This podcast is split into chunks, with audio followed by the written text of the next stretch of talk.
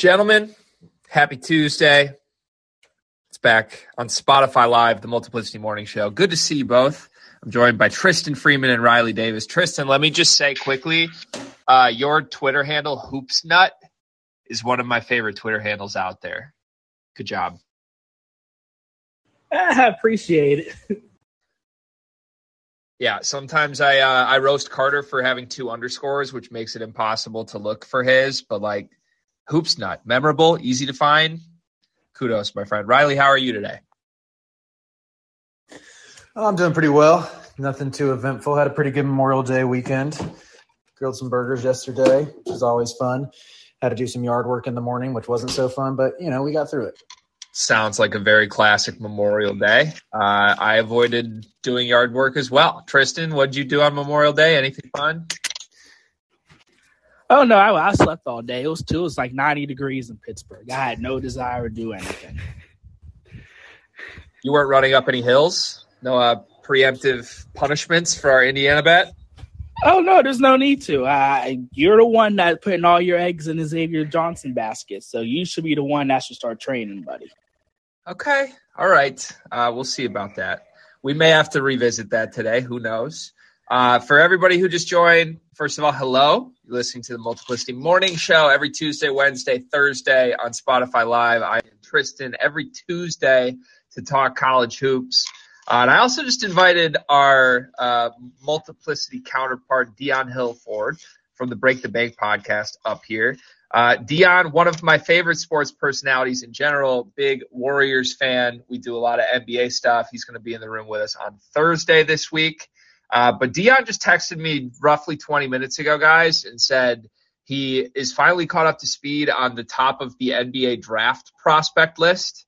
So I thought it'd be fun to invite him up and uh, hear some of his hot takes and then run them by both Riley and Tristan. So let's do that. Dion, how are you? I'm good. How are you guys? Fantastic.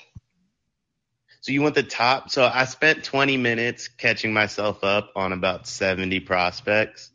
Um, do you want the top or the bottom of the first round? I ignored the second round. I saw uh, Trevion Williams would be going down there, so I'm, you know, he called it quits. Makes sense. Yeah, uh, so first of all, Greg, does, uh, speaking of, sorry to interrupt, but speaking of uh, Trevion, does Dion know your nickname for uh, for Purdue? Oh no. uh, I don't know that I remember my nickname for Purdue, Riley. it's bench your All American you. Oh yeah, yeah, yeah. That was a thing early in the year. Uh, yeah, Matt Painter got too cute. Okay, that's what it was. that was the story of Purdue's entire season. He got too cute, and the but the problem is by like a month in, it made sense to me. I fell for it. Like I, I'm convinced Zach Edey's the star in that front court, and Trevion's just like a wannabe dream shake role player. And I don't know if Matt Painter tricked me or if it's actually true. I don't think it's true for the record. I love Trevion, but I just I, I will never not think that nickname is hilarious for Purdue, and I just wish it would stick. If we have to point fingers at the debacle that was Purdue last season, though, like my fingers are pointed at Trevion, and whether that's fair or not, that's who I've assessed the blame on. Anyways, okay. So Dion, you uh there's not anything more you than spending 20 minutes catching yourself up on 70 prospects. So you you go wherever you want to go with this. You can go top or bottom of the first round. I don't care. Uh, so I'm gonna just start with probably like uh, Ochai Agbaji. He's just Kansas Duncan Robinson. I cannot believe this dude's gonna go lotto. Like borderline borderline unplayable in the NBA. Um, I can't believe Mark Williams is going to go lotto. He, he's essentially. Okay, wait, wait, wait, wait, wait. One at a time here. No, One at a time. My bad. I got ahead of myself. You're good. O- Ochai. Uh, I, first of all, is he going to go lottery? So I, so what I did was is I pulled up. Um, I don't know how to pronounce his name, so I just call him Buddy from ESPN. His mock draft, and he has him going. Givony? Either is that what you're talking about? Sure. Uh, he has him either going 13 or 15 to the Hornets. With I know he's going to the Hornets with one of those picks. 15. I just pulled it up. He has him going 15. Okay, the the Duncan Robinson side of this is one thing, but calling him unplayable seems a little wild. I feel like he's one of the more NBA ready guys, quote unquote. I think his skill set. I mean, he just in the NBA, he's just gonna stand there and shoot. Like he's not gonna bring. You have to bring something else to the table on the other side in order to be playable. That's kind of Duncan Robinson's issue too. So I, I, I don't know. I mean, D- Duncan Robinson got ninety million dollars and sat on the bench for the full series. Yeah, but Dun- in college, Duncan was like sixth man, just a shooter. Ochai was like their primary option. Yes, he's a volume shooter, but I think he has a little more to him than that. Uh, Riley, uh, let's go. Can I get a one to ten grade from both you and Tristan for Dion's takes here? Let's structure it like that. Give me a, a one to ten, or no, let's do five stars, like a recruiting ranking. So a five star take means it's a can't miss take. You love it. A one star take means it's a total bust. Uh, what is Dion's Ochai Agbaji is just Duncan Robinson take to you?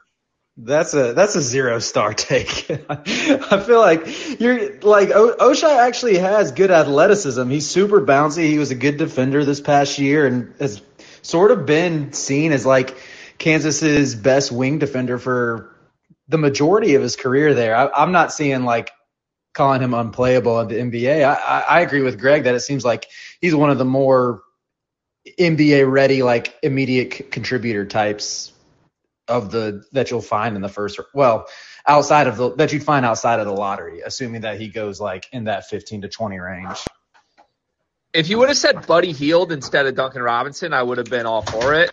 But I uh, that's my comp for Ochai, by the way, is Buddy Hield. Tristan, one to five stars on the Ochai take.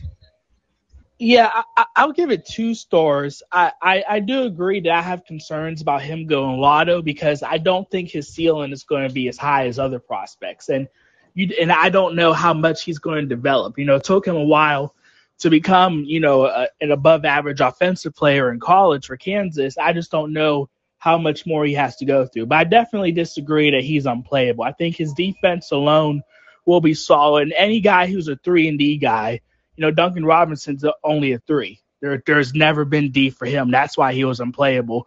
Uh, Agbaji can get minutes, but I'm not sure that his play will be worth a lottery selection.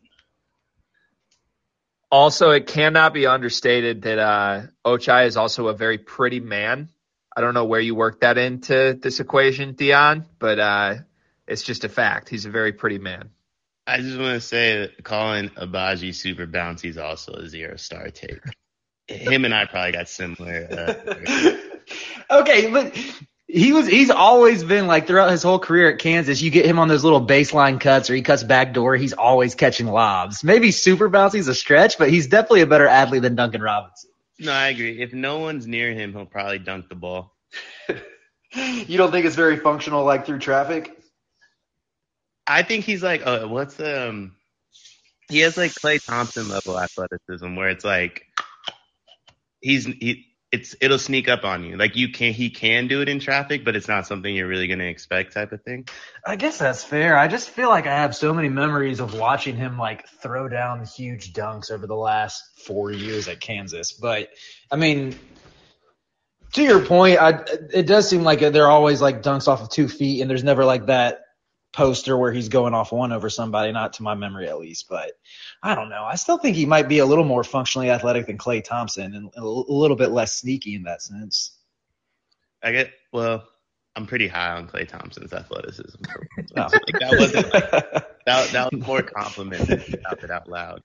okay. yeah, I, I'm surprised you compared any warrior to any player that you're actively slandering. That's impressive. I do think I think you could put Agbaji into Moses Moody's role right now, and he could do what Moses Moody's done in the playoffs. Sit on, sit on the bench. Like, I mean, what, I mean, what are we? He had a about? good six minute run, Dion. Okay, that's what I'm saying. Ochai could do. All right, let's move on. You were going to Mark Williams next. Yeah, so I think so. His skill set, something. Uh, he's the person I think transfers to the NBA the best. I think he probably plays a role uh, right away. But the problem is, you can also get that role for the MLE. Like in the NBA, if if all you can do is block a couple shots, dunk the ball, rebound effectively, you're just JaVale McGee. And like he's getting, I I think I heard, and this is Ant um it wasn't it wasn't like Givney or whatever, you, however you pronounce it, but Ant called him Clint Capela. Like that's just a nice way of calling someone JaVale McGee. So I, I don't know. Like I, I do think he has a skill set that transfers really well, but like taking him in the lotto when you could just get him for the MLE or the minimum is like nuts to me. So I, I feel like this is a conversation about centers in general. Like we're seeing a guy who went first overall, what, three seasons, three or four seasons ago, and DeAndre Ayton. Now everybody's saying, oh, like you're stuck in hell if you have to give DeAndre Ayton the max. When by all accounts, like he's had a good start to his career. He was arguably the third best player on an NBA runner up, and he's 23 years old. Like he, he could very well be a multi-time all-star in the future. And nobody wants to pay the dude just because he's a center. And yes, there's other stuff emotionally and effort wise. I get it. But like, I am just very baffled by that. I feel like that sort of plays into this. Like, I don't think the guys you just mentioned, like a, a Clint Capela or even a JaVale McGee, like on paper, if you could get that guy at like 14 overall at the end of the lottery, like I think that still might be a top 14 player in this draft class. Like who JaVale McGee is or who Clint Capela is probably is a top 14 player in this draft class, but you can get those guys anytime, like you said. Yeah, this wasn't so much Mark Williams slander. Like I actually think he's going to be like one of the better. Like if you're Chicago picking at 18, it makes perfect sense to take him. Or like a team that's a little bit more complete, Memphis at 22, it makes complete sense. But if you're a lotto team, give me like I'll take the chance on a guy with crazy upside, right? Like Kennedy Chandler, Jaden Hardy, and then I'll just sign a center to catch lobs. It, it cannot be that hard to pull off. I uh I just like to go on record and say that Kennedy Chandler should not have crazy upside, in my opinion. He's what, like a six one guard? How many of those guys end up being anything in the league unless they're freakly skilled guys, which I don't think Chandler is. I think he's six foot. Yeah, that's just not. I don't see upside there at all. Uh, I do. I laugh a little bit because like Mark Williams, the hype now is 100% just coming from the fact that he measured with an insane wingspan. And like normally I make fun of those guys, but I've also loved Mark Williams all season long. Uh, like I, I was at the final four, not to do the humble brag bullshit, but like I, I saw that shit in person and like Mark Williams is the one dude who physically dominated those games. Like it when he was on the floor, it was just like eye popping offensive rebounding. Like there was nobody like him at all. Uh, even in comparison to like Paolo and AJ Griffin, who I think are pretty physically dominant for their position. Uh, to me, like that, just Mark Williams pops off of the floor and you can see that even before you knew he could dunk a ball without moving his feet. Uh, Riley, you hate Duke. Do you hate Mark Williams? And what would you? Is there a take on Mark Williams from you, Dion? He's uh, my, my McGee. Yeah, I just I would never take a center anywhere in the top twenty if they can't like guard guards or wing players, and he moves his feet extremely slowly. Yeah, I think I, he could guard guards. But okay, that's the take. You wouldn't take Mark Williams top 20. Uh, Riley, one to five stars on that. And what do you think of Mark? Yeah, I'll give Dion three stars for that take, um, mainly because I think I, I would consider myself like a very, very, very, very loose Hornets fan. Like they've never been exciting really for my entire lifetime, but like I guess I cheer for them when they're on, and I, I like LaMelo and everything, and I just think that I mean, it, it, feels like a given that Michael Jordan is going to take Mark Williams at 13 if he's there, and then he's going to take Agbaji at 15, the first guy we talked about, because Michael Jordan drafts dudes from Blue Bloods. That's like what he does, uh, regardless of how you know how great their ceiling might be. But yeah, I, I see where where Dion's coming from, but I do think Mark Williams would be a good fit for the Hornets in particular, a team needing some rim protection. Uh, but I, I would give your take that he can guard guards, Gregory. That that is a, a zero star take. Mark Williams cannot guard guards. Do I do I need oh, to point you? On. Do I need to point you back to what happened? Uh, the very that that final play, the Caleb Love dagger three that you got to witness in person when he just completely splashed over Mark Williams and that like seven five wingspan. So I, I don't really I don't buy Mark Williams as a multi positional guy with with wings and guards. That being said, like he was by far the scariest dude on this year's Duke team to me as a Carolina fan. Like all three times we played them, it, it, felt like if he takes over, if he gets going, or if he wins his matchup with Bacot, or like that we're doomed. Thankfully, that didn't happen two of the three times. So I mean, I see the the appeal of him, but yeah, I, I am not especially high on him as a multi-positional defender. Okay, two things. One, some Paolo shade. Loved that. Uh, two, uh, I I would argue that he actually defended Caleb Love's shot well. It was just that Caleb Love hit some bullshit many times in that March run. That's what Caleb Love does, though. but it wasn't. Uh, it wasn't even just that play. It was like Duke kept switching those ball screens throughout that game, and like every time, I mean, and you can you can put Paolo in the same category. It was every time that RJ or Caleb got Mark or, or Paolo on them, they they viewed that as food. They were getting to the rim at will, especially the second half of that third matchup. Yeah, that's true. This is true. Tristan, uh, let's go to you next. Three, three out of five or three out of ten? Oh, five. Okay, yeah, five five star ranking system, just like the the rivals database. Tristan. Yeah, yeah, I got you, Dion. I wasn't going to give you zero stars. yeah, I, I'll go with two stars mainly because I think when you're drafting between say eight and fourteen, a lot of those teams already have good guards. So, do you really want to draft another guy that's probably going to get buried on the bench unless they break out, or do you want to give a, a, a need like center? And the thing with Mark Williams, his defense, I think, does translate to the next level. He he may not be the best with guards, but who who are who who I mean who is in today's game I, I, would I would take him for sure in the lottery ring, especially if you're Charlotte who already has the guard play. And the quickest way for teams to rise up and to be in you know playoff contenders like we see with Memphis and Boston is to have a good defense. So if you can have you you can lock down your defensive anchor for the next eight to ten years, why not do it? I think out of all the centers, Mark Williams is the most likely to be that guy.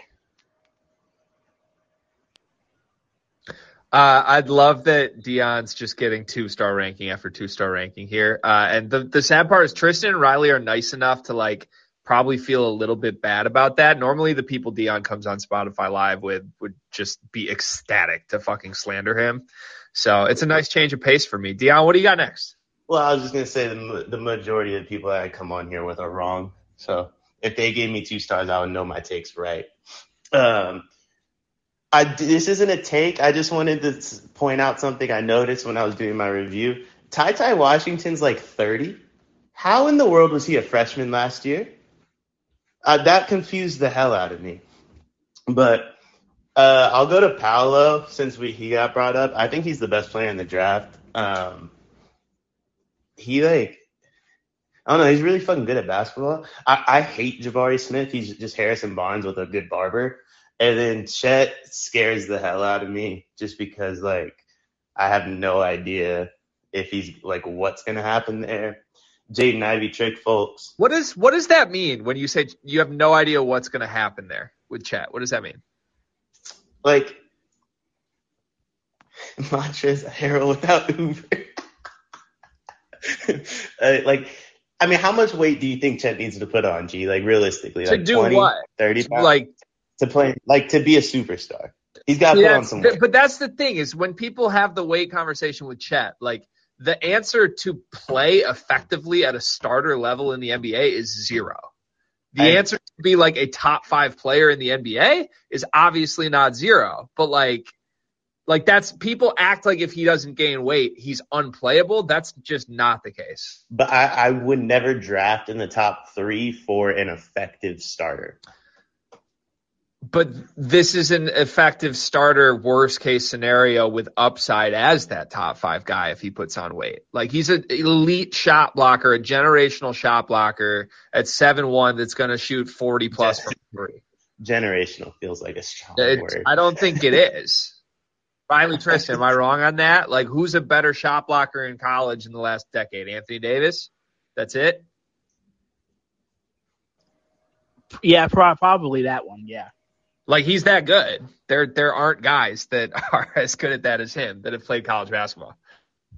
I mean, I do think he has the biggest upside in the draft. It's just like it's scary in terms of how he has to get there. It's it's a much more unconventional route to becoming a superstar than we've seen like recently. I, I personally don't think any of these dudes are going to be superstars, and you're probably like just hoping they become like your second or third option, and hopefully you're like the Pistons where you already have the guy. The the Thunder don't have that guy. The Magic don't have that guy. The Rockets may or may not. Um, but if I'm a team, I would just take Paolo just for a little bit safer. It's just a little bit safer. Jabari Smith stinks, and then Chet just scares me. But I do think Chet has like by far the most upside in this draft, and probably like the most upside we've seen in a little while. Like it's crazy, like what he could be hypothetically. Yeah, that I think that's where I'm at with chat. Uh, so I the chats popping off right now. We got Cart saying Paolo's going to be fettuccine Alfredo Boris Diaw, which is my favorite Paolo Banchero comparison you've come up with yet. Cart, good job. Uh, Josh says there's a zero percent chance Chet will be a superstar. Josh, if you can come up and speak to your your thoughts on that, I'd love to hear that. I I definitely don't think there's a zero percent chance that that could happen. Um, so I I want to talk about Jabari Smith. Cart and I recorded some stuff this morning that's going to go up on our YouTube channel. Uh, we did a full segment on this because I feel very strongly that the Jabari Smith slander has taken a way too significant turn for what he really is. Uh, part of that is because my Twitter feed is based in Michigan, so I see a lot of Ant Wright, and Ant Wright has been just on like a, I don't know, a mission to slander this man over the last couple weeks. Uh, but Dion, you essentially just said it. Like you said, he stinks. Uh, there's Davis Bertans comparisons, Cedi Osman comparisons being thrown around when I don't see that at all. I think Jabari Smith's really good, and I think he's likely going to be an NBA All Star. I also feel strongly that all three guys at the top of this draft can be franchise number one options. Uh, I feel like I am alone in that at this point, but I also feel like we're just in the echo chamber period of the offseason where everybody just needs to come up with shit to talk about so they nitpick and nitpick and nitpick guys they liked two weeks ago. Uh, I want to get Tristan and Riley's thoughts on Jabari Smith though, because I Dion and I could not be on further ends of the spectrum with this guy. Tristan, what do you make of Jabari, and in context with the other two guys at the top of this draft? I, I'm I'm I'm high on him. I think as an offensive player, he probably has the biggest uh, ceiling here. I think he has potential. We said this before. He could be a 25 point per game scorer. Like I, I think he has uh, almost all the tools possible. And he's a guy that, you know, it's hard when you can just hit any kind of shot you want at six foot ten. That's virtually unblockable. That it's he's someone that I think could he could break out more if he had better guards to play around with. No offense to the guys at Auburn. Like I think he is someone who I, I would take number one overall, although I would argue and you know, going back to Dion's point with, with Banchero, I would give him four stars on that take because I do think Banchero is the safest guy, almost a guaranteed 20 and 7 guy throughout his career.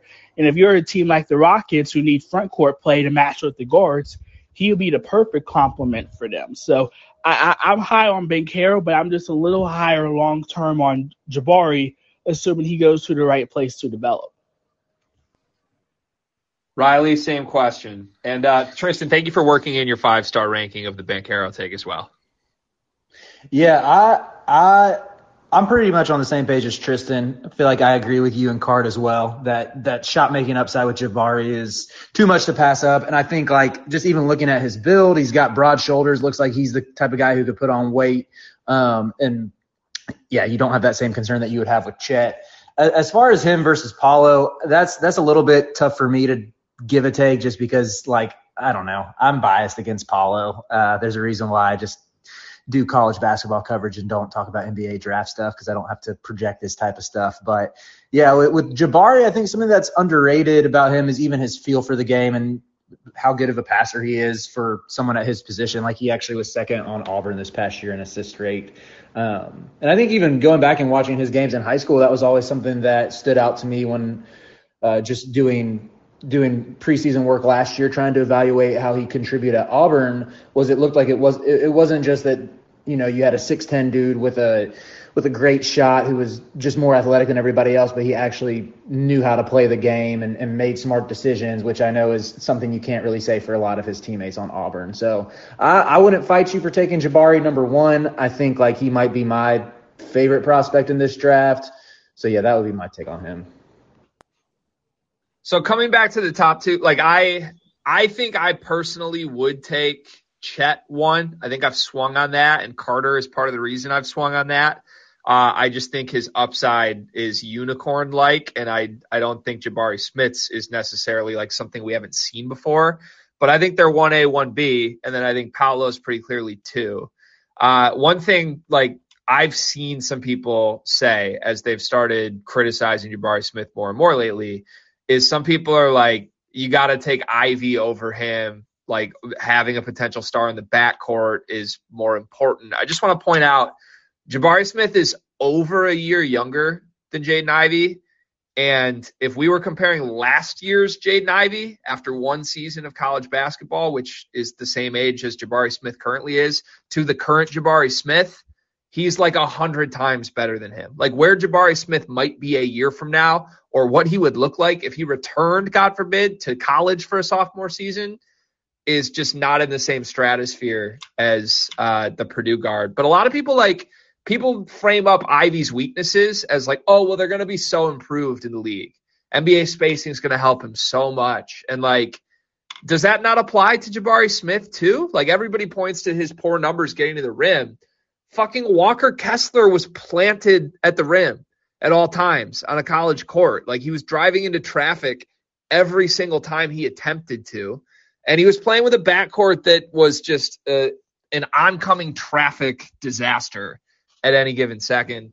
Uh, I I watched him. I thought Randolph Childress said this really eloquently the other day in a clip that I saw. But um, essentially, like it, Jabari, you have no concerns about Jabari like being able to handle the ball, even though like if you watch highlight reels of his weaknesses, and or you're trying to nitpick him, like the percentages aren't great. Like if you've watched him enough, like that's something that you never felt was a weakness of his live. But going back and isolating clips, you can make the case. Uh, I just think he'll grow with time, and NBA spacing will help him a lot with that. So, uh, Dion, you talked about Ivey. I almost said Jabari Ivey for a second. I had to like pause for a moment. Jaden Ivey. Can I get uh, my, full Jabari Smith take real quick? Because all I said was that he stinks, and I feel like that's about to get like. Yeah, go ahead. Okay, so he's actually. I know this is gonna sound like weird, but he's actually like one of my like three to five favorite prospects in this draft. Um, but my problem with him is he's getting ready to be taken number one, and like you guys mentioned this too, like his his potential shot creation ability. Um, I don't necessarily like agree with that or think that he has that. Um, I also think it's when you're playing like Vanderbilt, and I, you know, like the reason he can't score is because of his guards is like crazy to me. But I don't watch college basketball nearly as much as you guys do. I mostly was just betting on Auburn a lot. And when they weren't covering the spread, the potential number one pick not having 30 bothered me. But um, I think he I, he's one of my three to five favorite prospects because he's willing to accept his role. Like he was not trying to take games over in college. He wasn't trying to be a superstar. He wasn't trying to do these things. I thought he played really good defense and on offense he was a one to two dribble guy, which is fine. He gets to his spots very easily. He's a good catch and shooter. I think he'll be better, um, like in the paint pause, like in uh in the NBA for every reason you guys mentioned. I just don't think he's gonna be a superstar because I don't think that's the way his mind works. I think he's gonna be like Harrison Barnes on steroids. Like I said, I called him Harrison Barnes with a fade, and I think he's gonna play a role phenomenally probably like a second or third option on a championship team, and he's gonna play winning basketball. But when you're drafting number one, that's not really what you're looking for. And I'm concerned, like development wise, that he's going to get taken number one and not be able to develop in the manner that he needs to. And we could see like an Andrew Wiggins type career arc from him, especially early on. Yeah, the only thing with those comps that I would just add is like if Harrison Barnes and or Andrew Wiggins were 6'10, how different do their careers look? you know, like I think part of why he's so high in this conversation is the frame and the ability to just elevate and shoot over anybody from anywhere on the court. Um, I, I guess I don't necessarily disagree mentally. Like he definitely did play a role at Auburn, but again, like anytime a game was close, like he was visibly frustrated trying to run back for the ball, and then Wendell Green would throw up a half court shot that didn't hit the rim. so like that's not a joke. That happened uh, probably seven to eight times in the final two months of the season. Uh, and ultimately they burned out because of it, even though Jabari Smith had a lot of very good, efficient, high scoring games. Uh, he just wasn't on a spot where he was necessarily going to lead the team in shots, even if he was shooting every time he touched the ball. Um, so it, it, will be fascinating to watch.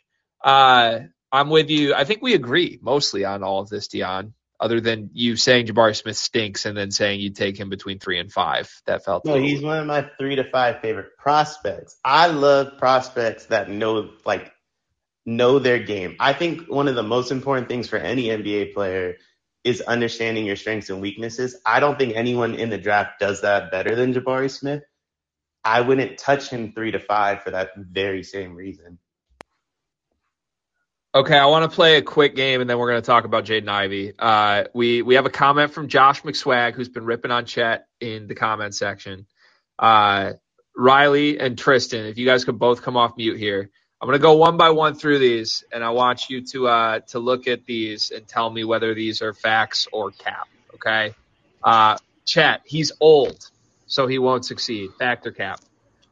Cap. Cap. He's frail. Fact. Facts.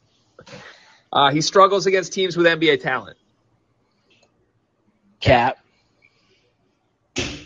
Was that a, a duo cap? It better. cap. Okay, good. Uh, his shooting is overrated. He can spot up okay, but he can't create a jumper. Cap. Hmm. Uh, fact. Oh, Riley, come on. I disagree hard with that.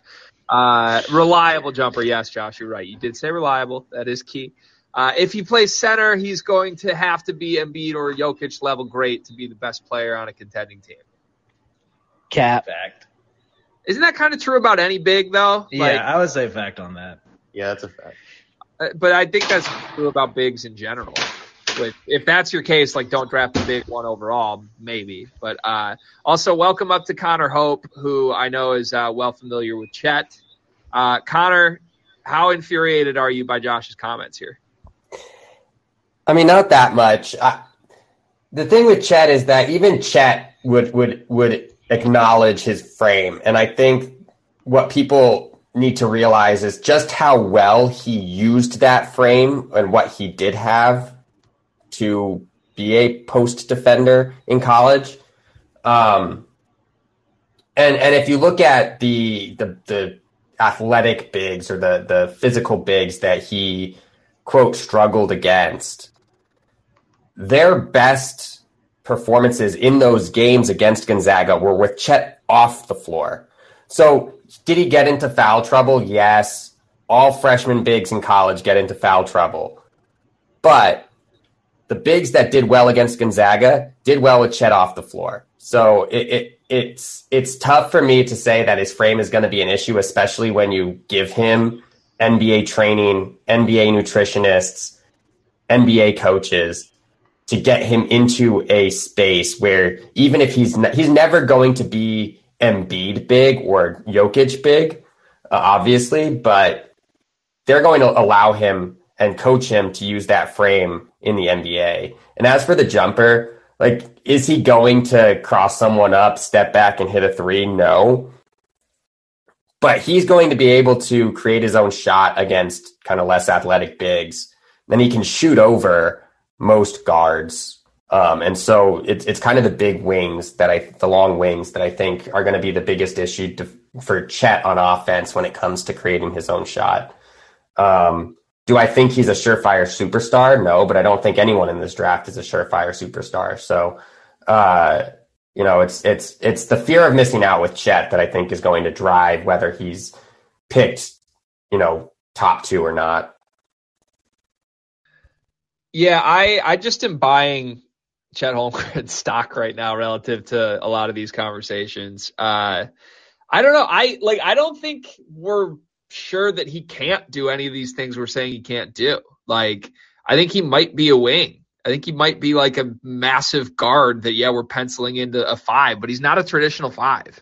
Like even if he plays some five in the league, like he's obviously going to have to defend some five in the league. But like, I mean, this kid has shit off the dribble. This kid had like coast to coast ability in four strides. Like I, I think he has some shot creation off the dribble. I'm not saying he's going to be like the most dynamic player we've ever seen, but I, I think there's a lot there. And lumping him into like the don't draft a big conversation, I think is a disservice to what Chet can bring to the table. Uh, I like he's a big because he's seven one.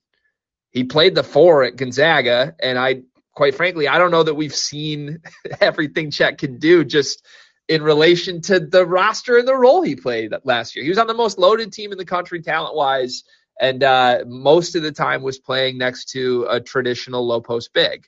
Um, you know, there might be more to this than he's shown so far. So I'm I'm buying stock from all these dudes. Is my point. Like I, I think we're in the echo chamber period where everyone wants to nitpick. Like I think all three of these dudes are pretty close to can't miss guys. If if Chet swatted his blocks on defense, I think people would be much higher on his defensive ability, regardless of frame. The, the fact of the matter is, is that Chet did a really good job of just going vertical on his blocks, and the ball almost always ended up in his hand or a teammate's hand, and rarely ever ended up kind of out of bounds or still in the possession of the the offense. And and while that's a net positive to to Gonzaga, I don't think it doesn't create the same level of you know highlight reel defense that some of these other bigs that have come out of college the last couple of years have had. Yeah, there weren't the the gifts of Chet Holmgren blocks, even though he may have been getting four to five blocks every single game. Uh, Dion, uh, 15 year old Chet Holmgren once crossed up Steph Curry at Steph Curry's camp. That's your boy, Dion. Yeah, so I began what 15 years. So I was probably about 25. I began photoshopping Chet into Warriors uniforms. I decided that they were best friends after that camp. I also didn't realize that four years later we would still be in the NBA finals. So here we are. oh boy. Okay. Uh, yeah. Soak it up, Dion. Enjoy it. It's a new era, the beginning of a new era, some would say. Uh, let's talk Jaden Ivey. We're, we're going to go back 10 minutes to when I said we're going to talk about Jaden Ivey. Let's do that. You hate Jaden Ivey. Trick folks. Yeah, you trick folks. Um, I, I just don't see it. Like everyone, maybe, maybe he is that guy, but at a certain point, you have to decide you are that guy. But everyone wants him to be like some like crazy ball handler, and it was Matt Painter. Matt Painter's their coach's name, right? Correct. Yeah his fault that Jaden Ivey didn't take over games, and it's his fault Jaden Ivey didn't shoot more. There's like literally times where like I, because I bet on Purdue a lot too, so maybe this is me just hating the fact that like I lost a couple bets while he stood in the corner, but the announcer would be like begging Jaden Ivey to take over the game, and he just won it. And uh, at a certain point, like that's got to just be like Jaden Ivey. That's that's not anybody else's fault besides Jaden Ivey's, and then he's gonna get ready to go draft. He can't really shoot. And um, yeah, I don't know. I, I, I will say this though, like if you get him to Oklahoma City somehow, I kind of like that fit a lot. So I, I do think one of the teams at three or four in this draft is going to talk them into Ivey, potentially over Banchero. I've sort of been talking this into existence because I want Paolo to fall to five for my Pistons.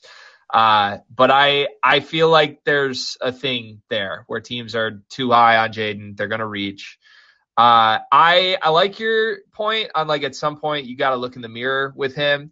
Matt Painter's widely accepted as like one of the best coaches in college basketball, at least in Big Ten circles. I don't know how it is nationally for Connor Riley and Tristan, but like in the Big Ten, everybody respects that dude. Like X's O's wise, he's one of the best in the game. And like all of a sudden, that wasn't true this year. And Painter did a horrible job with this roster because he could never figure out Jaden Ivey. Uh, I tend to flip on that. Like, I think there's more to the story. I would trust Matt Painter to do what's best for his team. I don't think he was holding Jaden Ivey back. I think that Jaden Ivey was not capable of doing things people wanted him to do. Uh, I just don't know what he does well as like an NBA guard. Like it, he jumps off the highlight reel. Obviously, that thing of him in this shirtless workout right now is going around where he's dunking on no defenders, just like dribble handoffs at the elbow over and over again. That's all he's great at. Like he's gonna win the highlight reel of that exact drill every single time. I think he's elite in transition, and he'll be really good in the NBA in the open floor. Uh, I don't think he can really go left. I don't think he has counters in the half court at all, other than trying to bulldoze his way to the rim. I think his vision's horrible. I think he missed wide open shooters on the weak side and in the corner on the ball side almost six times a game. And I watched every single Purdue game last season. He just didn't make mo- the most elementary reads that you would hope a point guard would make uh, in favor of going through traffic. And in college, that worked. In the NBA, I don't think it's going to. Like you said, Dion, I don't trust his shot. People say he shot like 36% this season from three. That's true. For his career on over 400 shots from three, he's a 32% shooter. Yikes. Uh, somebody tweeted this week that he is like Russell Westbrook, but with a jumper at this stage. Russ shot better in college from three than Jaden Ivey did. Uh, I just don't see it. I don't trust the kid, and I think it would be a massive reach to take a guy who I have vision concerns and shot concerns to be my guard of the future in the top three. Uh, Riley, I feel like I slander Jaden Ivey too much here, but like I really, really dislike him as a prospect. Am I crazy? No, I gave both you and Dion five star takes for that. I, I'm not gonna say that like I hate him as a prospect like y'all do, um, but I don't really see the appeal for top three. Uh, top three just seems insane to me. I, I noticed a lot of same concerns that you had, Greg. I think it really stemmed from when those Ja Morant comparisons just were flippantly thrown around throughout the season by people who clearly didn't watch college basketball. Because yeah, it, what you said, what you said was spot on about the vision. His his vision's not great. It's really like in the open court, yeah. In, in transition, I mean, he's probably the best player in the draft in the open court on the fast break. And uh, I mean, I think his athleticism is crazy. And of course, what the highlight reels have shown. Uh, I don't, but I don't think he even like gets to the line. Well, maybe that's yeah. His I was about to say he doesn't get to the line, get to the line as much as you'd like someone of his athletic profile too. But then I just checked and he was second in the Big Ten in free throw rate this past year. So I'm going to walk that one back. But yeah, I just think as a as a half court player, there's a lot of concerns there, and I'm not really sold on him as a point guard, um, or that the new age like lead guard type. And yeah, I mean, I agree with you too that it's not like Matt Painter just lost his coaching abilities this year and that you can put those issues on him. So I agree with both of y'all. A five star take. I'm so honored. Uh, by the way, like the, everyone, the, like I guess the word would be raw. Like he, he's still really raw, right? Well, he spent two years in college. He's been around his mom, who's been in like very nice basketball facilities his entire life. Why is he still raw at this point? Like, if he wasn't going to be raw, wouldn't he not be raw by the time he's 21 years old? I don't Uh, get his it. mom also tricks folks, by the way. Trick folks. What does that mean? Uh, she can't coach. Oh, got it. Okay, thank you. Uh, Tristan, give us a, a one to five rank here. What do you think? Yeah, I'm going with five stars. I, I I hate Ivey as a prospect. I honestly would not take him in the top ten. That I'm that down on him. You you, you guys mentioned before, he he's a, a he's a shooting guard that wants to be a point guard, but isn't really a point guard. His, his athleticism, you know, was was clear at the Big Ten level, but there's not a ton of athletes there. At the NBA level, he's not going to out athlete guys. So if he doesn't have that going for him, and if you can stop him, you know, I, I can't help but remember what happened when St. Peter's created a scheme to shut him down to stop him from going coast to coast, and he couldn't do anything. And he couldn't do anything with that. And when you're not a good shooter, you're you're not necessarily going to use your strengths like his athleticism at the NBA level to take over. I, I'm not sure what he's going to be able to do. And he's so ball dominant that if he doesn't have the ball in his hands, what does what is he going to do? So I, I'm I'm very down on him. I would not I would not take him anywhere near top five. I feel like the Detroit Pistons have such poverty mentality that he's going to go to them Stop and, they're going to take him. Stop. You know what's going to happen.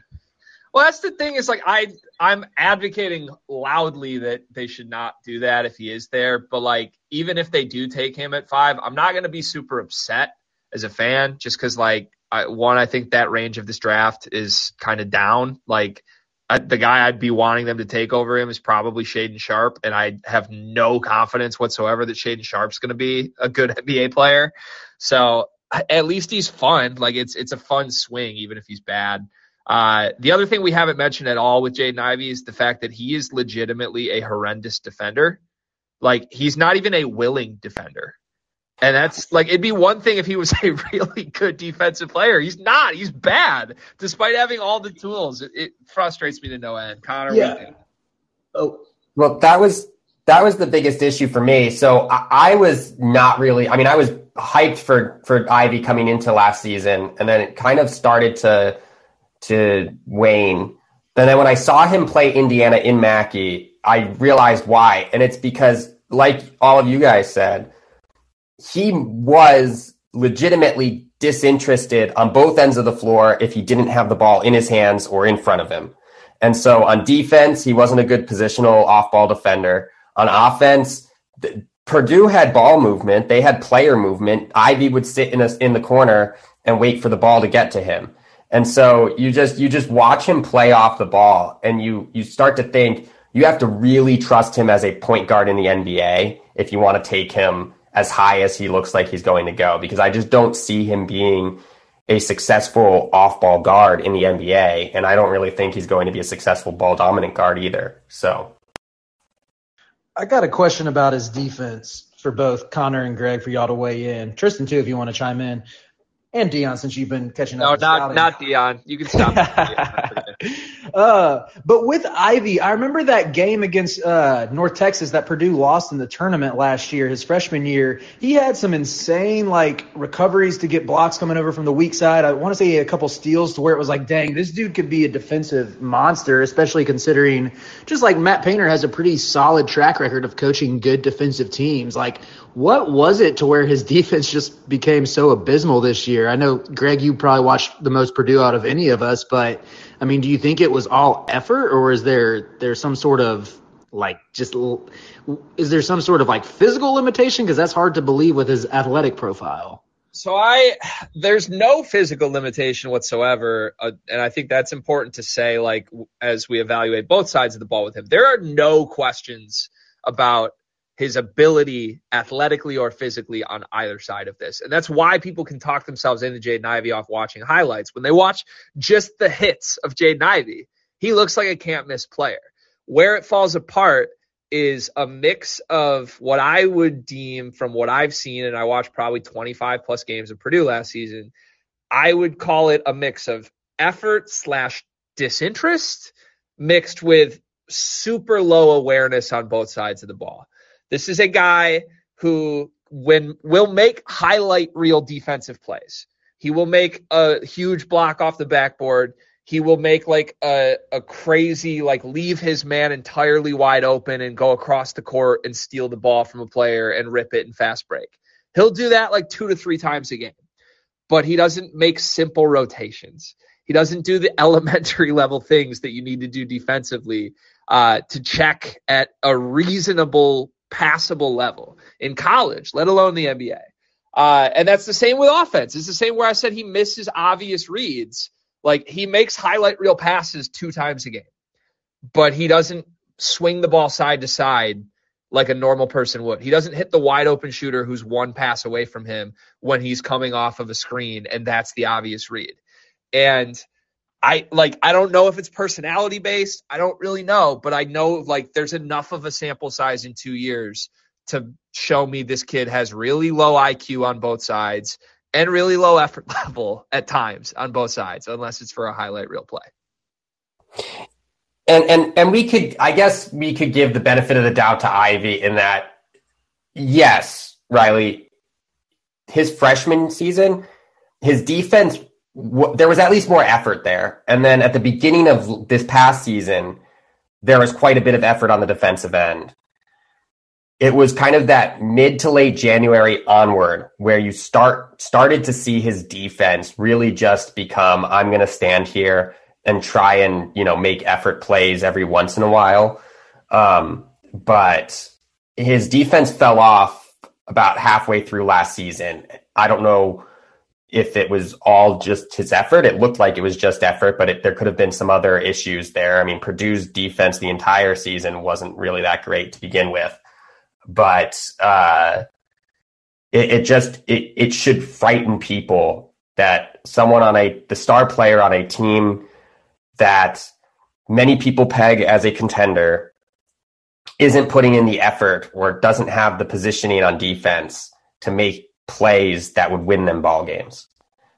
And that's where I think my frustration with with Ivey at the end of last season came. I also worry immensely about like what the NBA media cycle is going to do to Jaden Ivey. I know that sounds crazy. And now I'm like psychoanalyzing a 20 year old kid, but uh, like we're seeing this with this whole young generation of superstars of NBA guys right now. Like Ja and all like he goes to Twitter with Twitter fingers and like the Jayson Tatum like Instagram post this week. Like the, everybody's just aggressively online, right? And you're very aware of what everybody's saying. Jaden Ivey has never been the guy who's had the fingers pointed at him in his basketball career. Like he's been the guy everybody's made excuses for. The fingers went at Painter. They went at Trevion. They went at Edey at times. It was always in defense of Jaden Ivey's shortcomings. And that's not going to happen in the NBA because in the NBA, even the best player in the world gets criticized on the highest scale.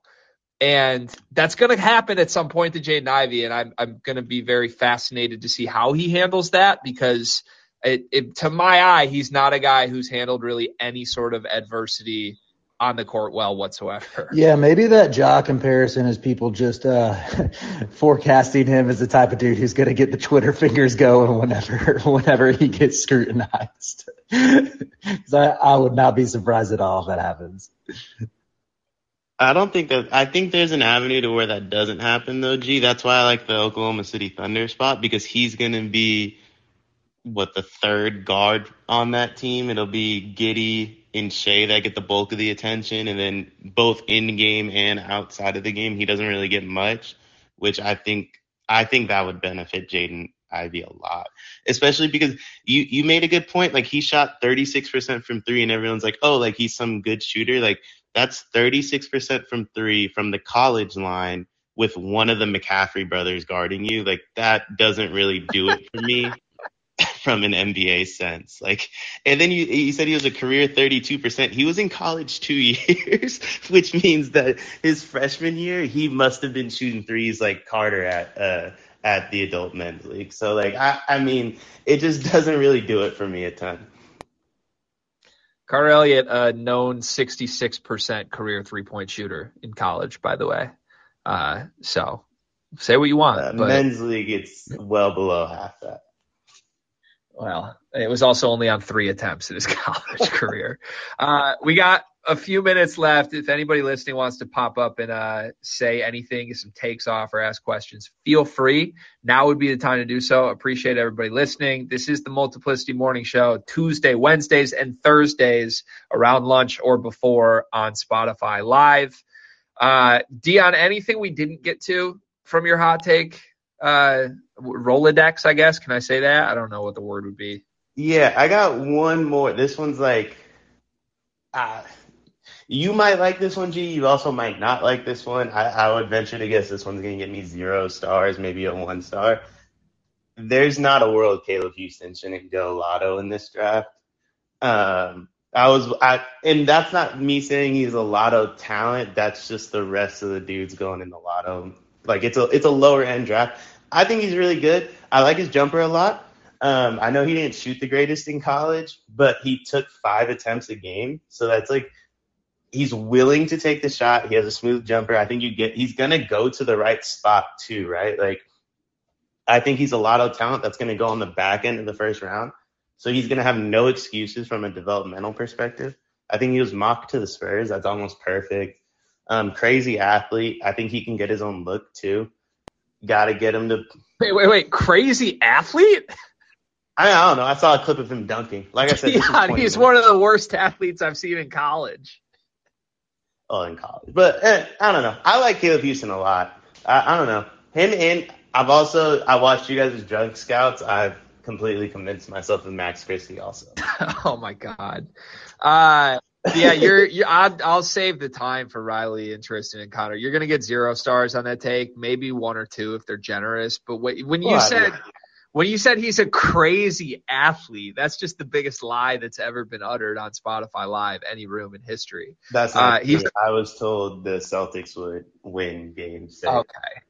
Okay, that was more feasible than Caleb Houstan being a good athlete. He's no. a horrendous athlete. Uh, no, he also a of, there's a lot of German surgeries out there nowadays. That's true. Uh, it's actually not true. I don't know why I said that's true. yeah, uh, your your point about his attempts is at least a good one, but like I I've just never seen a quote unquote good shooter hit the side of the backboard on an open catch and shoot three so many times, Dion. And again, I watched every single Michigan game last year. That man airballed or hit the side of the backboard on an open three at least one time a game, sometimes two every single game. I'm talking wide open catch and shoot threes at the college level. Uh, I don't get it.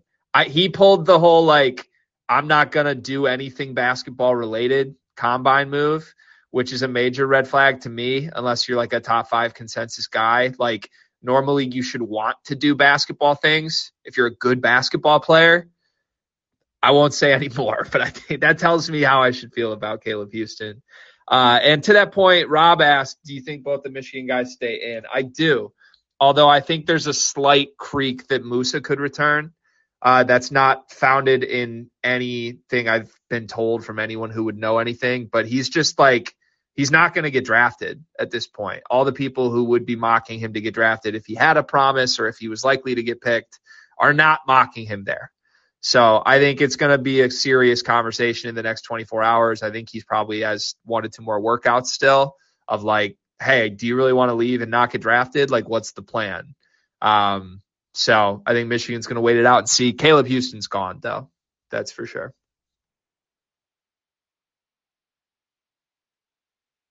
And I don't think we got any speaker requests, so that's it. Let's go around the horn. I gave Dion his final uh, final thoughts here. Riley, any final thoughts for the people? Final thoughts with uh, draft prospects. I know we didn't get to get into him, but I was kind of hoping his name would come up. One guy who I feel like I'm a little bit higher on than consensus is Jeremy Sochan, and I'll throw Kendall Brown in that too. I just like both those Baylor wings and think they both have what it takes to uh, be pretty good rotational players. Sochan, I think, has I actually think Kendall Brown, uh, they both have really high ceilings too, in my opinion. If Sochan and Kendall Brown swapped haircuts, how would that affect where they're being mocked? As in, are you saying you think Kendall Brown's stock would be higher if he had blue hair? I don't know what I'm. I just I know it would swing one of the two, one way or the other, like 100. percent I feel like i Kendall Brown might be. Yeah, he might be closer to like mid lottery if he had Sochan's hair. Yeah, I feel like Kendall Brown was still seen as like a projected top 10 pick at the very latest late lottery, really throughout like January. And then now I'm seeing him in the mid to late 20s. And I don't know, this is partly on base of what I watched of him at Sunrise Christian, but that kid has such a great feel and he's a good playmaker, especially being like six eight, six nine, and I don't know. With with Baylor is such a. It's funny to say this, just considering Scott Drew's history, like pre 2017, 2018. But Baylor is such a guard oriented team that I don't know if we saw like the like um Kendall Brown use at like his max skill set. I think he can do a little bit more with the ball in his hands than what he did at Baylor, where he more or less was kind of relegated to just catching alley oops off of baseline cuts. Yeah, I think I agree with that. I uh, I like that. I have my eye on where both those two end up. I hope they end up in good situations. We'll see. Situation's such a big part of it. Speaking of situations, I hope Jaden Ivey gets taken by Sacramento. Uh, that's just pure hate by me, but I, I would love to see that happen. Tristan, that's, that's what your boy has him mocked. Give it. Uh, so it's so good. If he ended up in Sacramento next to Mitchell and Fox already, It would just be so per. It's so perfectly Sacramento. Tristan, final thoughts. Yeah, one one guy who I think should be in the uh, Banchero, Jabari, and Chet conversation for high ceiling is, is Keegan Murray of Iowa. I just love his game. I think it transitions perfectly towards the NBA. I wouldn't be surprised if he's a 22 plus per game scorer throughout his career. I, I, he's someone I think is going to be a several time All Star at the next level. Yes, Tristan. Dion, uh, I'm assuming you not mentioning Keegan Murray should tell me where you're at on Keegan Murray, but can you give us your your quick thoughts from your research today? Uh, I'll keep it brief. I told Carter one of the more asinine things I've ever heard is why would we trade up for Paolo Banchero when we can get Keegan Murray at five? I like Keegan, man. I saw it up close. I know it's personal bias, but like – that week that I sat there at the Big Ten tournament and watched this man just go like eight for 10 from three in three of four games at 6'10, like I'm, I'm really in. I think he's going to be really good. Uh, and I think he could be really good in a variety of roles too. Like if he's your second option, great. If he's on a horrible team and he needs to go do more, I think he could. Uh, but yeah, I don't know. I, He's not Paolo. I'll say that. I still want the Pistons to move up if they can get Paolo. Does it concern you at all that he's old enough to have played Kevon Looney in high no. school? no, it doesn't. Uh, I'll leave it at that. No, it doesn't. Connor, any any final thoughts? What did we miss from your end?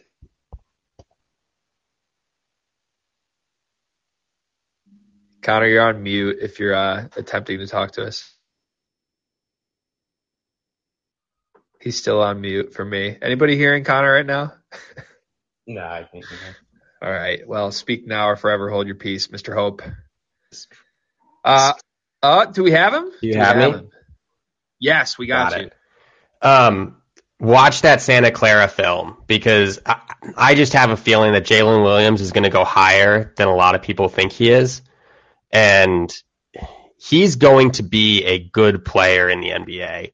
Uh, I know he plays for one of those piss poor teams that Gonzaga plays every year, but he has an NBA skill set that you know I think a lot of people are are missing. So if you're going to watch one team or watch film from one team from the WCC, don't make it Gonzaga, make it Santa Clara because Jalen Williams is going to be a very solid player in the NBA.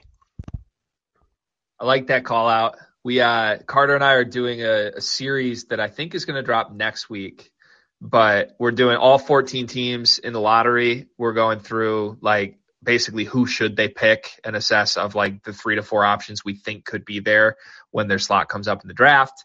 Uh, one of the guys we're working with is Multiplicity's own Nima, and I, he's just really, really good. He loves Jalen Williams, absolutely loves him. Says he should work his way up into the top 10 potentially.